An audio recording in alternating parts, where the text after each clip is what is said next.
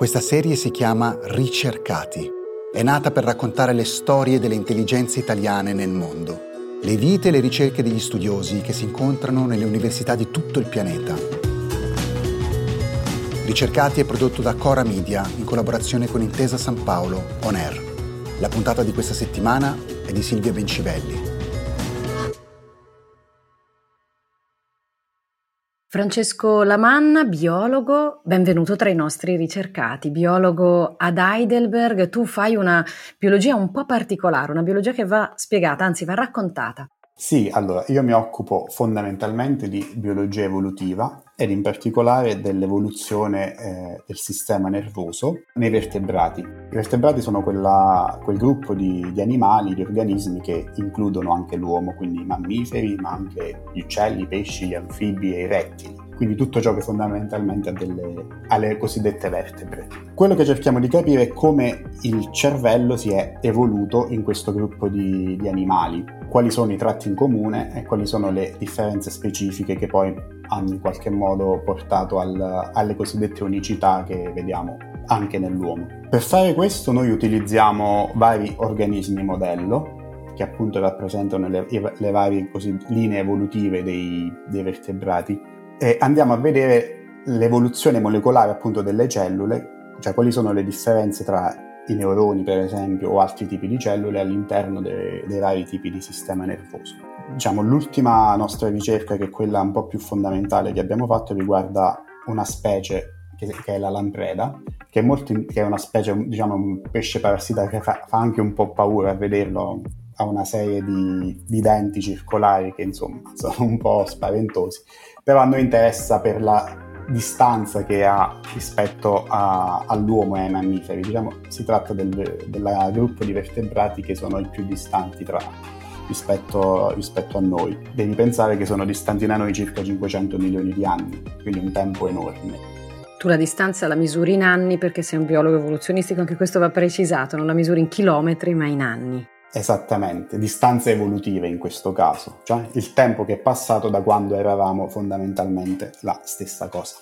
Quello che ci siamo chiesti e che poi siamo andati a investigare è quali sono le similarità, quindi le, i tratti in comune e le differenze tra noi, tra un mammifero e, e una lampreda. Quello che abbiamo scoperto è fondamentalmente che molti tipi cellulari e i meccanismi fondamentali dello sviluppo del cervello sono estremamente conservati sia nella lampreda che nei mammiferi e questo significa che sono conservati in tutti i vertebrati. Questo significa che diciamo, l'antenato comune, che ovviamente noi non possiamo andare ad investigare perché non abbiamo una macchina del tempo, tra noi una lampreda e quindi comune a tutti i vertebrati, aveva fondamentalmente un'organizzazione già delineata, che, che, che si è conservata ed è rimasta in tutti i, in tutti i vertebrati.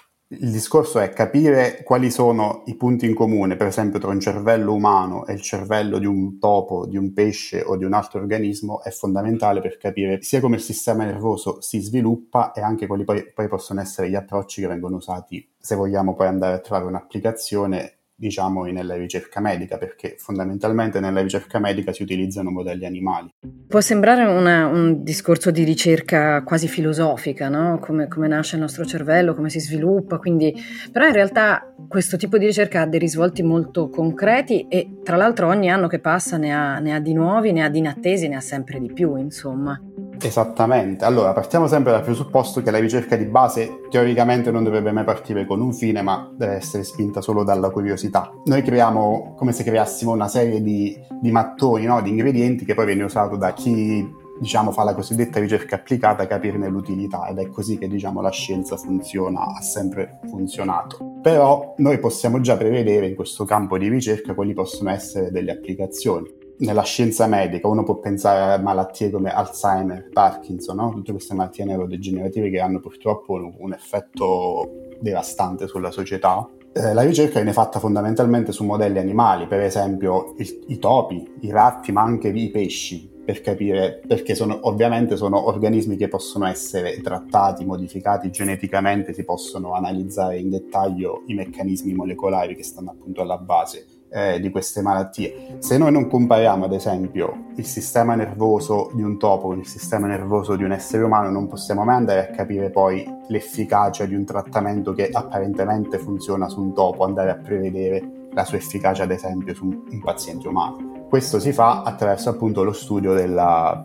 della biologia comparata, in questo caso sul, appunto sull'evoluzione del, del sistema nervoso, per esempio. Diciamo che noi facciamo ci facciamo delle domande ancora un po' più profonde, perché cerchiamo di capire quale poteva essere la composizione cellulare e molecolare del sistema nervoso dell'antenato di tutti i vertebrati. Diciamo questa è una domanda che afferisce per lo più appunto alla biologia evolutiva, però può comunque avere dei, dei risvolti applicativi in medicina, per esempio, perché possiamo capire quali sono veramente è quello che abbiamo fatto nella nostra ultima ricerca, i tipi cellulari che sono condivisi nel sistema nervoso di tutti i vertebrati, incluso l'uomo. Questo diciamo ci ha portato a delle risposte abbastanza interessanti. È l'albero genealogico dei nostri neuroni che voi riuscite a studiare grazie alla lampreda, il topo. Noi in fondo siamo uno dei tanti vertebrati su questa terra e condividiamo lo stesso antenato che condividono lamprede e topi.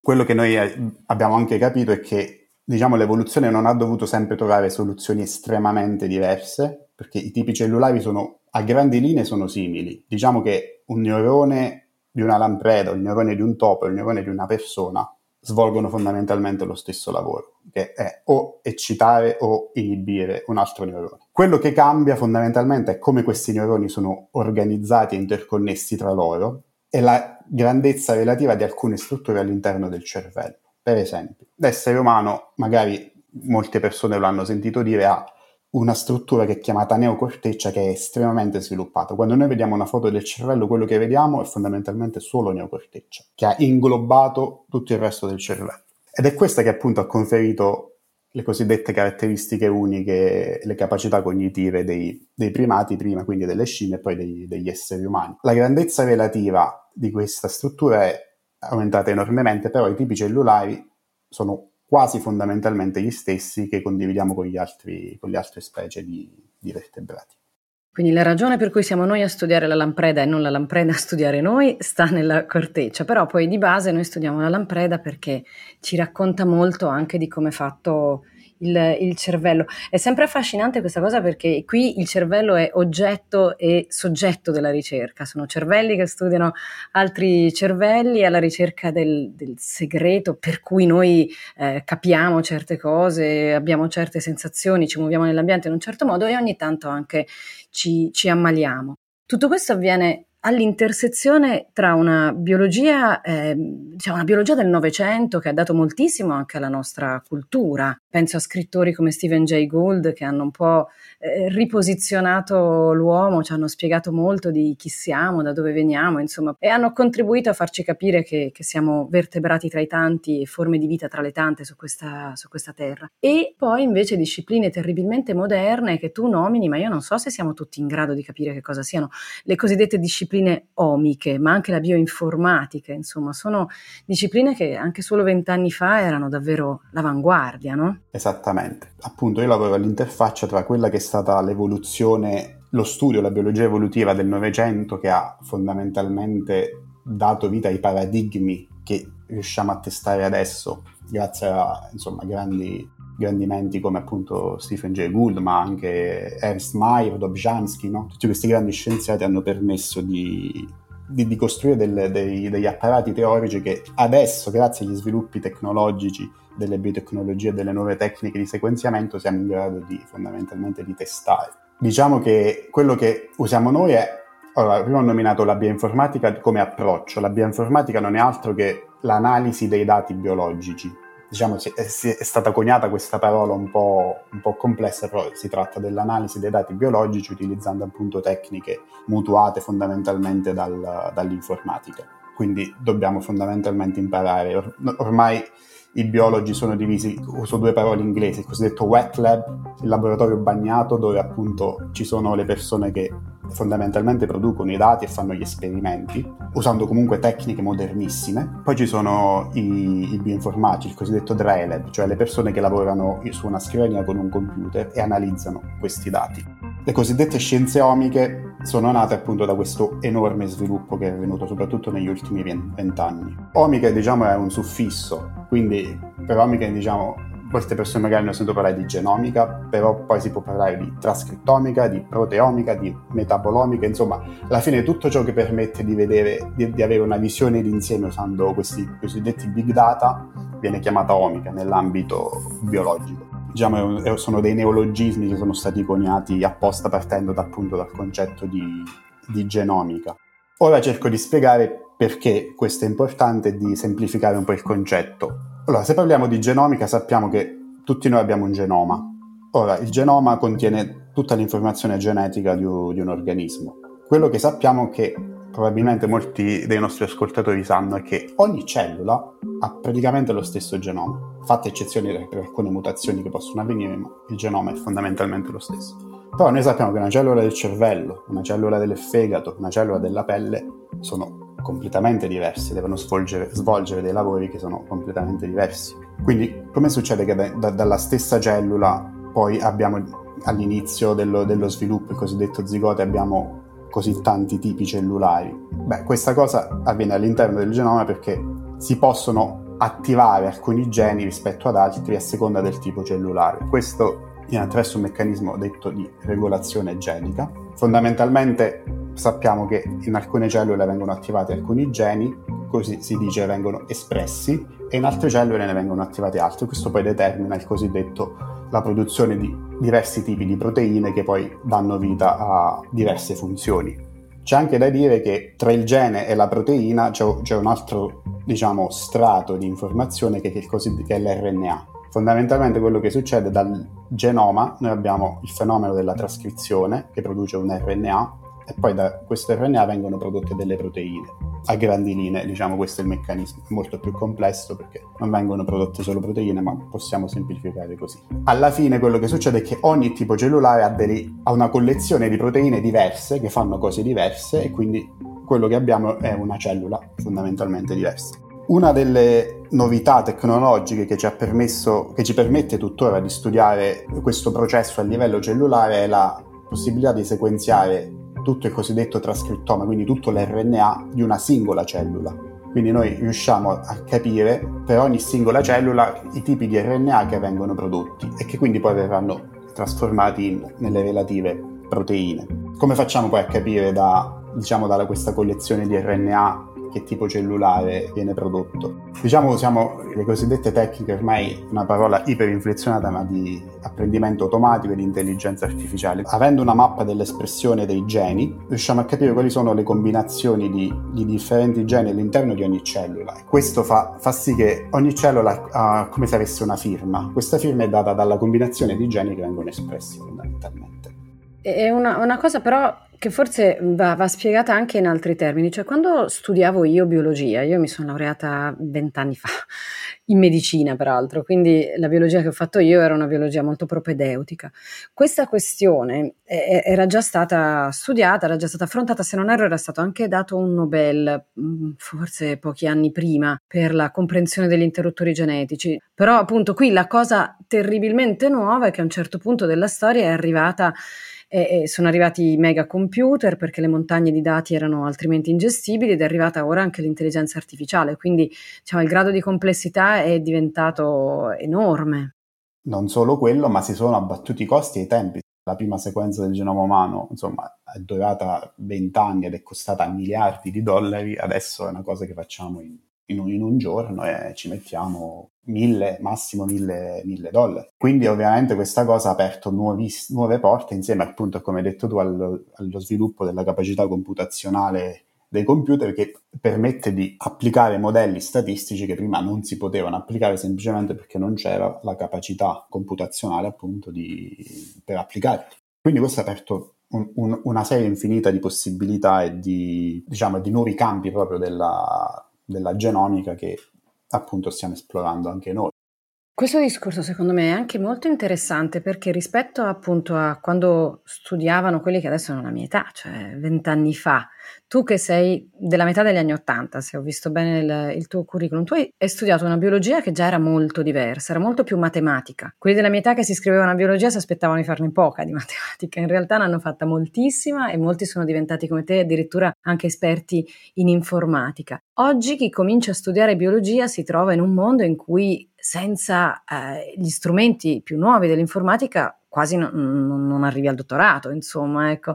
È una biologia veramente in, in grandissima evoluzione, no? Sì, diciamo che questo aspetto è diventato fondamentale. Avendo la capacità di analizzare questa mole di dati, chi studia biologia deve anche sviluppare delle conoscenze, soprattutto di statistica e di, sì, e di appunto della matematica che la sottintende, che sono, sono appunto quasi imprescindibili soprattutto poi chi vuole fare, diciamo, intraprendere la parte appunto di analisi dei dati e di bioinformatica. Ma anche chi sta nel cosiddetto wet lab deve comunque, perché deve comunque disegnare un esperimento, quindi deve sapere appunto quali sono le basi statistiche su come appunto si disegna un esperimento, quali, qualunque esso sia. Quindi diciamo le cose sono diventate un po' più complesse rispetto a diversi anni fa. Proprio qui allora vorrei arrivare a te. Quando tu hai cominciato biologia, la biologia aveva già sequenziato il DNA, quindi era già una, una, disciplina d'avanguardia, era già una disciplina presente in finanza e anche questo ha cambiato molto le prospettive dei ricercatori, era già una disciplina che mh, si affacciava anche al mondo eh, dell'economia eh, che già prometteva di cambiare le cose in economia. Quando tu mi parli di prospettive nella ricerca farmaceutica, mi stai parlando anche di quello. E allora tu, quando ti sei iscritto dopo la maturità a biologia, che cosa, a che cosa pensavi? Pensavi di Stephen Jay Gould? Pensavi eh, ai monoliti, come si chiamano, eh, eh, sotto le superfici del mare? O, o pensavi a una biologia fatta tra informatica, computer eh, e il laboratorio sempre più lontano? Diciamo pensavo più alla visione classica, quindi alla proprio, eh, eh, io ero già appassionato appunto un po' di biologia, di, di evoluzione, di biologia evoluzionistica, quindi avevo, leggevo già i libri di Good e diciamo che ero molto interessato a come no, queste nuove specie si sono originate da degli antenati e, e, poi man mano che ho studiato mi sono interessato ai meccanismi molecolari perché ho capito che erano fondamentali per spiegare questa cosa. E poi diciamo eh, sono stato coinvolto sempre di più in questa cosa finché appunto ho iniziato a studiare durante il dottorato fondamentalmente la, la trascrittomica, quindi la, l'espressione dell'RNA e poi sono, diciamo, mi sono specializzato soprattutto in bioinformatica alla fine. Diciamo, quindi è stato un percorso quasi naturale che è iniziato con una domanda su, sull'evoluzione ma poi è stato più che altro si è sviluppato attraverso le, le, le tecniche e le tecnologie che, che, sono nate durante appunto man mano che procedevo insomma, in, questo, in questo percorso man mano che studiavi la biologia diventava quella che stava diventando. Sì, la, proprio, la vedevamo proprio cambiare sotto i nostri occhi perché è tuttora così, ogni, ogni, giorno vengono pubblicati degli articoli che, con delle tecniche che sembravano fantascientifiche già due anni fa, quindi è, diventa anche difficile stare al passo, però è insomma, quello che dobbiamo fare per rimanere all'avanguardia di, della disciplina. E a proposito di, di, avanguardia, sempre parlando di te e della tua storia, tu sei campano, hai studiato a Roma, ma adesso ti stiamo raggiungendo ad Heidelberg. Che storia hai? Sì, io ho studiato a Roma uh, biologia, eh, alla triennale biologia evoluzionistica alla specialistica. Eh, all'inizio lavoravo con, con, gli insetti, mi occupavo di entomologia uh, e lì ho iniziato anche a, a interessarmi appunto dell'evoluzione molecolare, no? la filogenesi. Poi dopo, la, dopo, il master, dopo la specialistica, mi sono spostato in Germania. Ho, ho, iniziato un dottorato a Potsdam, che è questa città alle porte di Berlino, molto, molto bella, e lì ho, lavoravo già su un approccio più omico, quindi su grandi dati, e lavoravo su delle specie di pesci elettrici che comunicano attraverso segnali elettrici che stanno in Africa. Ho avuto anche la possibilità di viaggiare, di, di andare in Africa e insomma diciamo, pescare questi, questi, pesci è stata un'esperienza molto, molto bella. Poi da lì, dopo, dopo il dottorato, uh, sono venuto qui a Heidelberg, dove appunto c'era un laboratorio che si occupava fondamentalmente dell'evoluzione de, degli organi, di capire come i,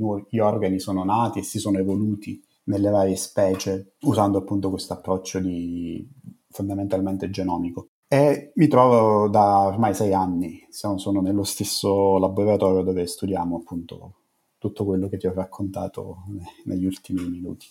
Allora, non ti chiedo se ti trovi bene perché mi pare che sia implicito in quello che, che, hai raccontato. Ti chiedo però che differenza c'è tra fare queste cose in Italia e farle all'estero, se sia davvero diverso, se la ricerca che fai la potresti fare più o meno ovunque nel mondo. Come approccio e come mentalità non, non vedo grosse differenze. C'è la stessa curiosità alla base che spinge poi a farsi alcune domande, di intraprendere alcuni percorsi di ricerca sia qui che in Italia che in altri posti, insomma, dove sono stato. Quello che fa la differenza in questo caso, in questo tipo di ricerca, sono, sono le risorse. Questa è una ricerca comunque molto costosa, perché richiede appunto la produzione di dati di sequenziamento che ancora insomma, hanno, hanno un certo costo. Mantenere un laboratorio ha un costo e quindi diciamo che in Germania, in particolare Heidelberg, eh, che è un po' appunto un, un hub di, delle, delle, scienze della vita, questa cosa è molto più, più fattibile perché sono, c'è una quantità di risorse che è molto, diciamo, molto maggiore rispetto, rispetto all'Italia. Quindi io direi fondamentale quello che, che, un po' manca all'Italia per fare questo tipo di ricerca è, sono le risorse. Adesso si è iniziato a farla però in maniera molto più concentrata e applicata a, a domande specifiche sulla ricerca medica perché ovviamente avendo poche risorse si cerca di concentrarle su, su, domande che possono avere un ritorno molto più immediato rispetto a diciamo, una ricerca molto di base che avrà un ritorno ma non si sa quando. Quindi direi che la differenza è fondamentalmente quella. E allora, ultimissima domanda, torneresti in Italia? Dovresti essere coperto d'oro? Dovresti trovare un laboratorio? Torneresti in Italia? Io tornerei in Italia, diciamo che la, ovviamente dal punto di vista personale sì, è una cosa che farei anche, anche domani. Bisogna trovare poi le giuste, le giuste possibilità. Non, purtroppo il sistema di, di, reclutamento è meno lineare rispetto a altri posti come la Germania, quindi è un po' più difficile, però quello che bisogna fare è cercare di trovare dei, dei fondi esterni che permettono di tornare, quindi di inserirsi e di, di, iniziare la propria ricerca in Italia. Diciamo che è quello che già sto facendo, di cui mi sto, mi sto occupando quindi speriamo che un giorno insomma, possa, possa tornare. Speriamo un giorno allora di vederti rientrare se è quello che vuoi, se è quello che è possibile, se è quello che ha senso anche per il tipo di, di ricerca che fai. Grazie a Francesco Lamanna e allora buona ricerca. Ricercati, storie dei cervelli italiani nel mondo è un podcast di Silvia Bencivelli, Mario Calabresi, Paolo Giordano, Cesare Martinetti e Francesca Milano. Prodotto da Cora Media e realizzato in collaborazione con Intesa San Paolo On Air. La cura editoriale è di Francesca Milano. Il coordinamento è di Cesare Martinetti. La producer è Monica De Benedictis. Il sound designer è Daniele Marinello.